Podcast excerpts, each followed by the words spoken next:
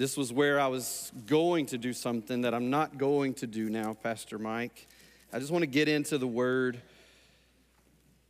I was going to have the boys and girls come, I was going to make announcements and all that kind of stuff, but just hearing you guys sing that song, and I sense there's a, I'm singing this to myself. I'm struggling today to turn my eyes on Jesus. Kind of sensed that there was some singing this to the people around you because you know there's some people around you that are maybe struggling today to turn their eyes upon Jesus. We've talked about gut punches and, and, and the experiences of life that we go through. And I've heard from so many of you over the last several weeks about uh, things that are happening in your life and, and, and just your desire to lean more fully and dependently upon the goodness of the Lord to, to walk you through those things. And um, so I just felt like to do what I had planned would be a disconnect. And I just want to, I want to pray. I want to pray. And then I just want us to walk through God's word together today. God, would you help us today to really turn our eyes on you?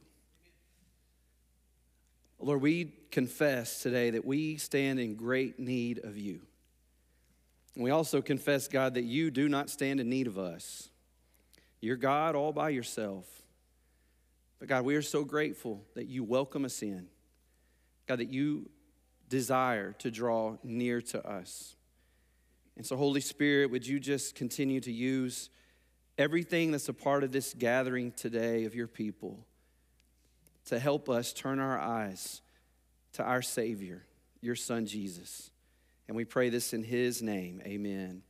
If you have a Bible this morning, let's go to Matthew chapter 14. Some of you know I've kind of gotten into walking. I, I've learned to enjoy walking.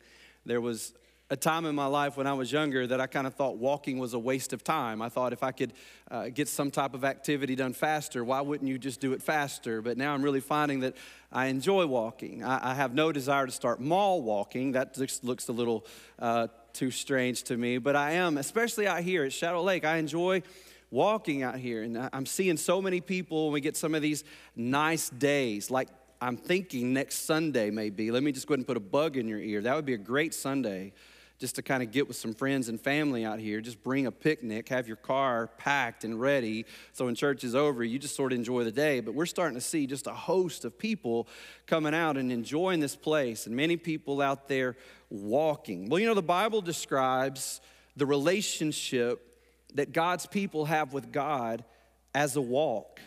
We see that theme all throughout Scripture. It's a walk, it's not a sprint, it's not a run. Our relationship with God is intended to be steady and consistent. That's what walking is. Walking is simply steady movement, consistent pace. It's not a standstill, it's not a stop, it's something that's not fast, it's not in a hurry, it's just steady and consistent. And the more I come to understand about the Lord, that's what I'm coming to know that He really wants from me. Just a steady, consistent walk with Him. The Bible uses that word walk to describe God's relationship with His people all throughout the Bible. Adam and Eve, God walked with them in the cool of the day. The Bible says in Genesis chapter 5 that Enoch walked with God. Eventually, they just walked on to heaven. The Bible says in Genesis chapter 6 that Noah walked with God. The Bible tells us that Abraham and Isaac, they walked with God. So the Bible uses that imagery not only to tell us this is the kind of relationship that people in the scriptures had with God, but the Bible uses that same word to describe the kind of relationship that God wants to have with me and you. In the day and time in which we live, we're commanded, for example, to walk in the footsteps of Jesus, 1 Peter chapter 2. First John chapter 1 commands us to walk in the light as he is in the light. Third John tells us to walk in the truth. Colossians chapter 2 tells us to walk in Christ. Galatians chapter 5 tells us to walk in the Spirit.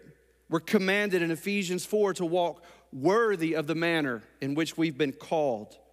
And, in 2 Corinthians chapter 5, probably the most famous one of all, we're called to walk by faith, not to walk by sight. That's the picture of our relationship with the Lord.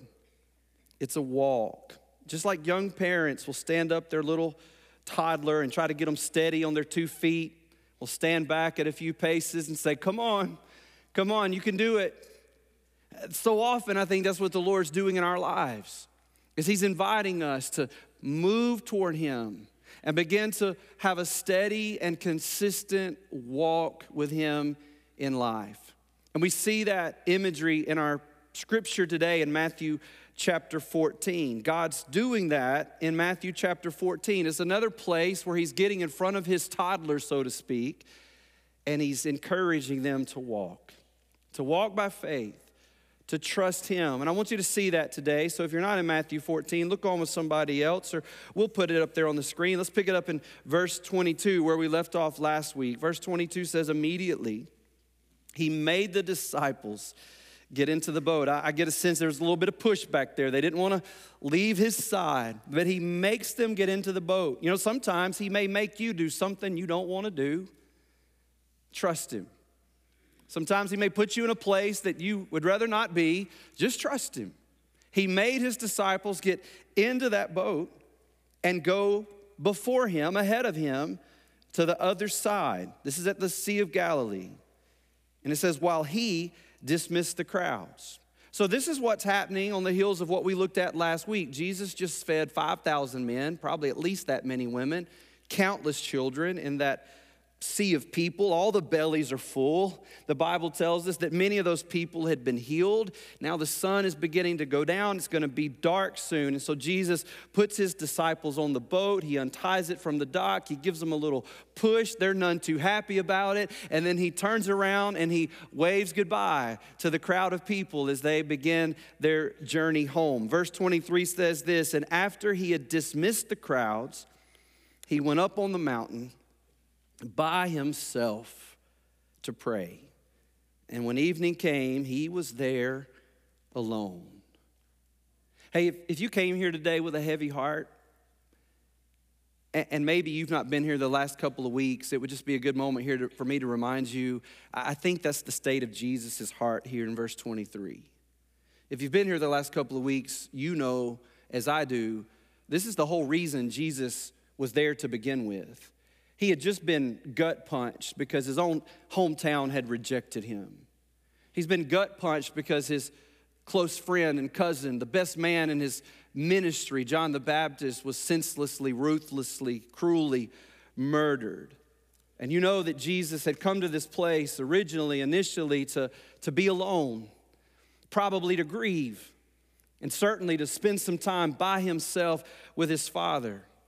And that had immediately been interrupted by these tens of thousands of people who came pressing upon him. But now he's finally getting to do up on that mountain all by himself what he had come there to do all along. I think his heart's still heavy. I think at this point his body is also exhausted. He's been ministering, serving all day long at a time when he really would have preferred to be alone with his father. You say, I know what that's like. I, there's been times I've just been spent and I was ready to come up for air, and then the next wave hit, and we had to keep going. It, eh, listen, if you know how that is in your life, you're in good company. Jesus, He knows that. He's there. So here He is. He's up on this mountain in the dark of night by Himself. And then we read verse 24. But the boat, remember the boat? They're out on the sea, the disciples, and it says the boat by this time was a long way, long way from the land. And it was beaten by the waves. Why? Because the wind was against them. I don't think the disciples expected this. This probably started off like, you know, the Gilligan's Island cruise, you know? It was calm. They kind of had an idea what this night on the Sea of Galilee was going to be like. But they also knew this lake. They knew the topography. By the way, the Sea of Galilee is the lowest lying freshwater lake on planet Earth, 700 feet below sea level. It's not that big. It's about 13 miles long, about seven or eight miles across, about 150 feet deep, maybe at its deepest point. But because the way it's situated there, storms had a way of just coming over the tops of those mountains and falling into what's kind of like a pot, sunken down in the earth's crust. And those storms would churn violently there. So those disciples know that that can happen. And so when this storm starts out on them, that's not out of the ordinary, but it certainly wasn't where they wanted to be. Kind of like we're coming up on March and April here in Alabama. And so it's not going to be out of the ordinary when you see Spann stripped down to his suspenders, right? And he's going to call out your street name. And that, that's not unusual for people in, in our parts of the country, right? Even though it's not out of the ordinary, it's certainly not what we want to find ourselves in, in that kind of situation.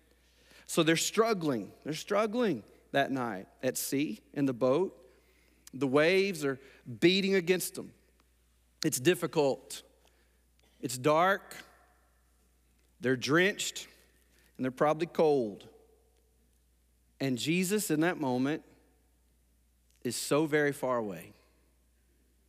So very far away. But he is at the same time fully aware of what's happening in the lives of his people. I want to remind you this morning that no matter how big the storm is today in your life that you're going through, your struggle before God has not gone unnoticed. He sees. Let's just sit there for a minute. Whatever the storm may be that you're in this morning, He sees. Just breathe that in. He knows. And while he may not be a God who runs, he is certainly a God that does not stand still. He is not a God that does nothing. He is a God who walks. And he walks with purpose and he walks with intentionality. And his walk cannot be stopped. And so he's going to go to the aid of his disciples, and he will not go by boat. He will go to his people as he always goes to his people a slow, steady, consistent, intentional, purposeful, unwavering, determined walk. Calm and confident. He always walks. You never see Jesus running in the Bible. He never gets in a hurry. Oh, there's times I had wished that he would. But he's always on time. In my opinion, he's missed a few opportunities to get there early, but he's always on time. He never gets in a hurry. Even when it may look like it's the most stressful, the most dire, the most urgent of situations, he just walks. And now he is about to walk out on a stormy sea. Kind of like where some of you are this morning. Look at verse 25. And in the fourth watch of the night, that's somewhere between 3 and 6 a.m. That's, that's when us old guys are waking up, right? And he came to them, the Bible says, walking. They're freaking out, they're panicking. He's walking on the sea. Even in this moment, he's not in a hurry. So what if the boat capsizes? So what if they're thrown overboard? So what if they sink 150 feet to the bottom of the sea? Can he not raise them up again? He's not in a hurry. I think about when he walked to Bethany to see Lazarus, who was sick. And while he was walking, Lazarus died. And Martha comes running out, letting Jesus have it if you had only picked up the pace, if you had only moved a little faster, if you had only hurried, maybe he wouldn't be dead. Death is nothing to Jesus. He says to Martha, I am the resurrection, I am the life. Nothing is too difficult for him. Now, I think that on this night, Jesus isn't just walking out there on the sea to calm his disciples. And he's not just walking out there on the sea that night to, to calm the storm. I think there's more to it than that. I, I think this is a teachable moment that he's seizing here. He, he's going to teach them and us today more about what it is to walk with him, more of what it means to walk by faith and a personal relationship with Him. So I, I, I want to give you this morning four lessons this morning for us with what we can expect when we determine that we want to walk by faith with Jesus. Four things are going to be true of walking by faith in this world. Four realities. Number one is this as you walk by faith, you will face a foe. There is a foe to all of those who will walk by faith. And you're going to encounter this foe, this enemy along the way. And that foe that we struggle with and against is called fear. It's fear. Verse 26 says, But when the disciples saw him walking on the sea, they were terrified. And they said, It's a ghost. And they cried out in fear. The disciples think this is a, a ghost coming to get them. It, that was the, the way they thought in those days. It was kind of superstitious, but they thought that people who had drowned in those kind of storms at sea would sometimes come back and walk on those waters and haunt those waters and the people that sailed on those waters. And, and this sounds strange to us, but don't forget, most of us are hearing this story today about Jesus walking on water for like the thousandth time. The idea of somebody walking on water, I mean, that's just a common phrase in our vernacular today, right? They had never heard of that. They had never seen that. I mean, Moses didn't walk on water, God gave them dry ground to walk on.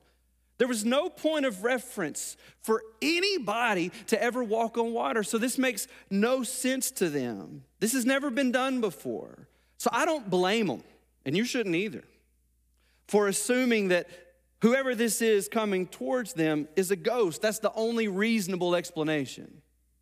It, it has to be some kind of disembodied spirit that's coming across the waters probably coming to get us, right? And so, therefore, I don't blame them for being afraid. In fact, let's just give them a little bit of slack here. We get afraid of things that we think are coming at us in the dark of life. At least they were afraid of what they actually saw coming at them in the dark of night. See, fear is our foe. Fear erodes our faith. Fear steals our joy. Fear weakens our resolve and our convictions. And we are afraid. We're afraid of all kinds of ghosts. The Bible warns us in Proverbs about the fear of man. Jesus warns us in Matthew 6 about the fear of tomorrow. Well, that's one that eats us up, right? We're, we're all haunted by the ghost of tomorrow. We're afraid of tomorrow, we're afraid of the future. Jesus in Mark chapter 4 speaks about the fear of these kinds of storms. We fear what we don't know. We fear what's different. We fear what's new. We fear what's old. And here's why fear is such a foe. Here's why fear is such a problem because when we fear something, we begin to act out oftentimes in ways that are sinful, ways that are not pleasing to the Lord. When we're afraid, we sin because we don't believe God is who He says He is. We begin to doubt the character of God. We begin to doubt the word of God. When we're afraid, we sin because we say things in our fear because we're afraid God's not going to speak for us. When we're afraid, we oftentimes sin and we do things in our fear because we're afraid God's not going to do anything. And so we act sometimes irrationally. Fear leads us to preaching a false gospel to ourselves. It's the diagram of the tree we looked at, right, several weeks ago. Fear begins to feed us lies about who God is.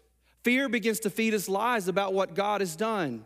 Fear begins to feed us lies about who we are in Jesus. This is the struggle with fear. Fear distorts our view and our understanding. It is the foe. It is the foe that you and I are facing and struggling with as we seek to live in a relationship with the Lord and walk with Him by faith. But God is so good. He knows that this is our foe, He knows that this is our struggle. And our Heavenly Father lovingly, over and over and over, never tires of saying to us, Fear not. Eventually, I just want to snap at my children sometimes and go, Stop asking. Stop talking about it. That's not the kind of Heavenly Father He is. Patiently, compassionately, a billion times. Fear not. Fear not. Over and over in His Word, we see God arming His people with hope to battle this foe fear. He said to Abraham, Pack up everything and everybody. Where are we going? I'm not telling you. Just get moving. And he can see it on Abraham's face, and God says, Fear not to Isaac, he says, Fear not. The Israelites are at the Red Sea. Pharaoh and his army are pressing down on them. God sees the fear in the faces of all those millions of people. And what does he say to them? Fear not. Joshua, Moses is dead, and Joshua's about to bring the people across the Jordan River into the land that God had promised Abraham. God sees that look on Joshua's face, and he says to him, Fear not. There's Gideon. God has shrunk the enemy down from 30,000 to 300, and they're going against the mighty Midianites. And he sees the look on Gideon's face and he says, Hey, fear not. There's this young little Jewish girl, younger than these ladies, probably up here on this front row, many of y'all. And an angel of the Lord shows up to her and says, Hey, I know you're not married. I know you've never been with a man, but the long awaited Messiah is in your womb. Your whole life is going to be turned upside down sees the look on her face and says, Fear not. Shepherds keeping watch over their flock by night, and the glory of the Lord shines out upon you in the middle of open field. You probably think you're about to die. And seeing that, they say to them, Fear not. There's John, exiled to the Isle of Patmos. He's abandoned. He's alone. He's old. And then on top of that, he has this incredible revelation from Almighty God to him. And John says, I fell on my face as if I was a dead man. That's how afraid I was. And you know what God said to him? Fear not. And right here in Matthew chapter 14, it's the same God, only this time in flesh, saying the very same thing to his people again. Look at verse 27. But immediately Jesus spoke to them, saying, Take heart, it is I. Do not be afraid. Listen, from Genesis to Revelation to right here, right now, this is what God is saying to his people who wrestle with this foe in our walk by faith. Do not be afraid. Fear not. He said to his disciples, It is I. Do not be afraid. In fact, more literally in the Greek, he says, Ego eimi, which is I am. As he walked toward them, he identified himself as the great I am.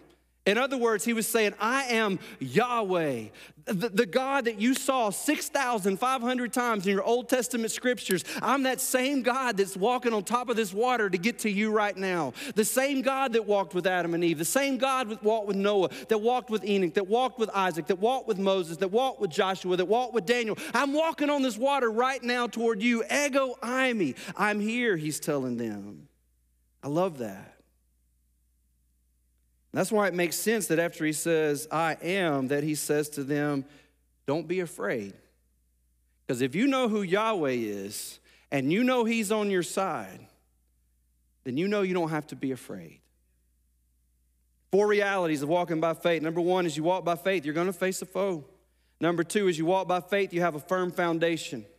You have a firm foundation in this walk. That's good news for us. What is that firm foundation in our walk by faith? What is the ground beneath our feet in this walk by faith? Our foundation for our walk of faith is the Word of God. What God has said, that is the foundation because God's Word will forever stand.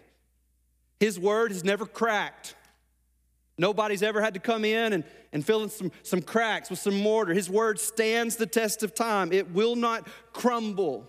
It is the wise man who builds his life upon the rock of the unchanging Word of God. Listen, biblical faith is not wishful thinking. Biblical faith is not mindless. Biblical faith is not blind. No, biblical faith has a firm foundation, and our foundation of our walk of faith with Jesus is the Word of God. Look at verse 28. Peter answered him, Lord, if it's you, command me to come to you on the water. And he said, Come. So Peter got out of the boat and he walked on the water and he came to Jesus. Now, let me ask you what would make a person decide in the middle of a storm, yeah, I'm gonna get out of a perfectly good boat and I'm gonna step out there on nothing and I'm gonna start walking? What, what would make any of us do anything outside the, the norm? The ordinary. Why would Peter abandon ship and step overboard to begin walking on water? I don't think anything would do that. The only explanation for doing that is God said it. God said, do it. Jesus said, come. There's only one reason that Peter stepped out of that boat the Word of God. Jesus told him to. Peter stepped out on the foundation of the Word of God. We give Peter a little too much credit. He didn't walk on water, he walked on the Word. He walked on the Word of God. That's faith, believing, trusting the Word of God. Jesus said, Come, and Peter stepped out on the water. Noah built a boat in a world that had never seen rain. Why? Because he stood on the Word of God. Abraham held a knife over the heart of his only son, his promised son. Why? Because he stood on the Word of God. Moses went toe to toe with the mighty Pharaoh. Why? Because he stood on the Word of God. The Apostle Paul forsook everything, and he had lots of good things in his life. But he forsook all of that. Why? Because he stood on the Word of God. And over the last couple of weeks, we talked about gut punches and all sort of things like that. Man, I've just been reminded how many times I have watched so many of you get knocked to your knees just to watch you stand up in faith on the Word of God over and over and over again. I'm so thankful for that. His Word is our firm foundation, it will not crumble beneath our feet. His Word stands forever, and so will we because we stand on His Word. Listen, there are no extraordinary men and women in this world. There's only ordinary men and women who stand on the extraordinary Word of God, who hold by faith to the extraordinary God of His Word. If God has told you that He won't leave you, stand on His Word. If God has told you that He will meet all your needs, then stand on His Word. If God has told you that He will provide for you, then stand on His word. If God has told you you're forgiven, you're free, then stand on His word. If God, and this is no if, but if God has said there is nothing in life or death, heaven or hell, or on the earth, below the earth that's ever going to separate you from the love of God that's in Christ Jesus, then stand on that word. If God has said this is the right thing to do and this is the wrong thing to do, then stand on that word. He said just one word to Peter, just one. And that's all Peter needed. And he moved in faith. Four realities of walking by faith. Number one, as you walk by faith, you'll face a foe. Number two, as you walk by faith, you have a firm foundation. Number three, as you walk by faith, you have to fight to stay focused. The foundation of our faith is the Word of God, and God's Word always points us to the object of our faith. The object of our faith is the Son of God, it's Jesus. Jesus is the focus of a life that's walked not by sight, but by faith. Look at verse 30. But when Peter saw the wind, where's his focus? It's not on Jesus. When he saw the wind, he was afraid. And beginning to sink, he cried out, Lord, save me. When Peter took his eyes off Jesus and put it on the storm, when he lost focus, that's when it went the wrong way. That's when he began to sink. He stopped looking at his Savior and he started looking at the circumstances. Sound familiar? A lot of chapters in my book live that way. Took his eyes off the Savior, looked at the circumstances, looked at the surroundings, looked at the situation. Peter starts looking around and starts thinking, there is no way I'm supposed to be doing this. This is not where I'm supposed to be. That old foe of fear begins to whisper into his heart once again you need to get your backside back in the boat. This is not where you're supposed to be. Fear started lying to him, just like our fear lies to us. Some of you today, you've taken your, your eyes off Jesus like Peter, and you're starting to go the opposite way that God has told you to go shrinking back in fear, not walking by faith. You've lost your focus. Peter lost his focus. I have lost many times my focus. Maybe that's where you are today. You're going under because you've lost your focus on Jesus. You've been focused on the situation, the circumstances, the surroundings. This is what faith is. Faith is staying focused on Jesus when nothing else makes any sense. That's faith. Faith is staying focused on Jesus when the storm's raging around you. That's faith. Peter's faith fails him this moment. And there will be times, and have been times, and will be some more times, that your faith and my faith, they're going to fail us too. We're not always going to be strong in those moments. Prone to wonder, Lord, I feel it, right? Remember that hymn? So many times we will take our eyes off the Lord, but that brings me to the fourth thing I want you to know about walking by faith today, and it's this as you walk by faith, you have a faithful friend. Look at verse 31. Jesus immediately, immediately he reached out his hand and he took hold of him, saying to him, O you of little faith, why did you doubt? Aren't you so glad he didn't go, You have little faith, you're going to get what you got coming now? No, that's not the kind of friend we have in Jesus. And when they got into the boat, when they, both of them got into the boat, the wind ceased. What a friend we have in Jesus. The bad news is Peter took his eyes off the Lord. The good news is the Lord never took his eyes off Peter. The bad news is we sit here today, a lot of us consistently taking our eyes off the Lord. The good news is he's never taken his eyes off of us. Your circumstances and your situation may have contributed to you losing sight of Jesus, but Jesus has never, will never lose sight of you. What a friend we have in Jesus. He saves, Jesus saves. Spread the news Far and wide, Jesus saves. There's no friend like him. It's not your faith. Let me remind you of this, by the way, today.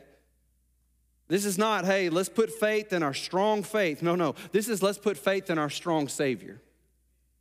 It's not your faith that saves you. Jesus saves you. Your faith will sometimes fail you. Jesus never will. Our boast is not in our faith. Our boast is in the object of our faith, Christ alone. Our boast is in Him alone. Your faith hasn't saved you. Your faith hasn't redeemed you. Your faith hasn't cleansed you. Your faith hasn't satisfied God's wrath against you. Jesus alone has done all of that. Our faith is in Him alone. Our faith often fluctuates up and down, it changes all over the place, like the weather in Alabama, but He's the same yesterday, today, and forever. You can't trust you, but you can trust Him. I know the climb this morning for some of you is getting awfully steep. Keep walking. I know some of you this morning, you're tired. Keep walking. I know it feels like it's getting dark and lonely, and the storm's getting worse. But keep walking. And remember, as you walk, you're going to face the foe that all of God's people face called fear. But you have a firm foundation. Walk on God's word. Walk by faith and stay focused. You got to fight. You got to fight in this battle that you're in. You got to fight. Lord, help me to keep my eyes on you. This is happening all around me, Lord, and I want to focus on that. I want to fixate on that. Hey, that's normal, that's natural. But call on the Lord, right? God, help me to keep my eyes on you. And when your eyes shift away, the eyes of your friend doesn't. Immediately, he will be there because you have a friend in him in this walk. God, I just pray this morning for those who find themselves today in some kind of storm. And God, I know that it may feel in this moment like you're a long way away. And we start to wonder if you know. We start to wonder if you see. We start to wonder if you care. God, help us to hear the footsteps this morning. Help us to hear those slow, steady, consistent, purposeful footsteps coming in our direction. And God, give us ears to hear what you have said to innumerable people of God through the centuries. Fear not.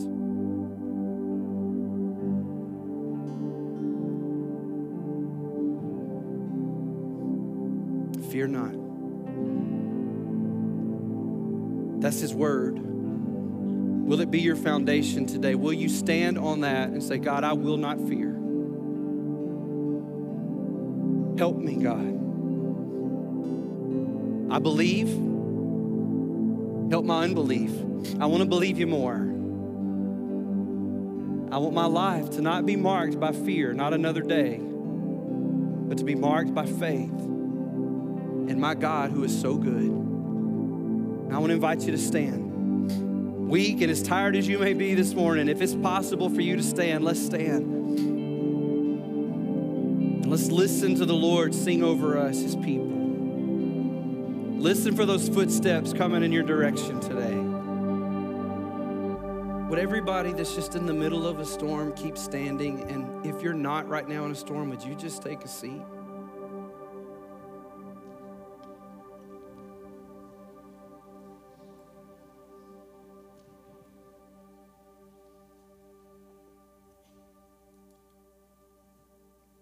All of us sitting down, we get you.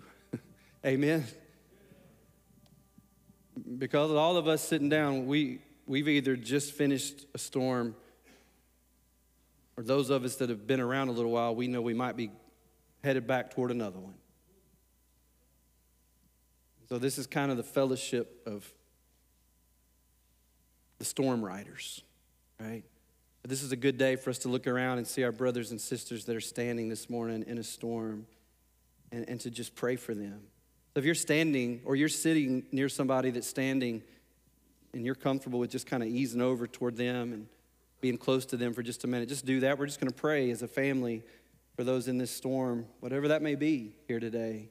Just draw near to somebody. And if you're unfamiliar with who they are, don't feel comfortable, that's okay. Just, if, just pray for them wherever you may be. Nobody's standing alone today, I promise you that.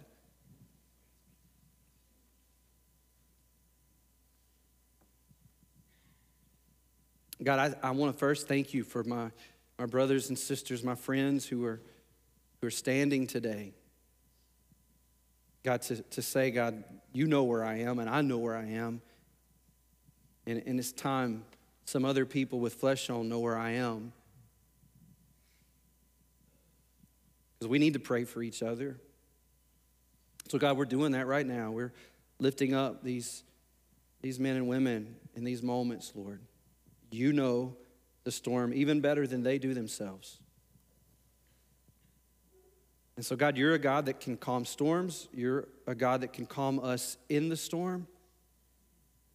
You're a God that's transforming lives in the middle of storms.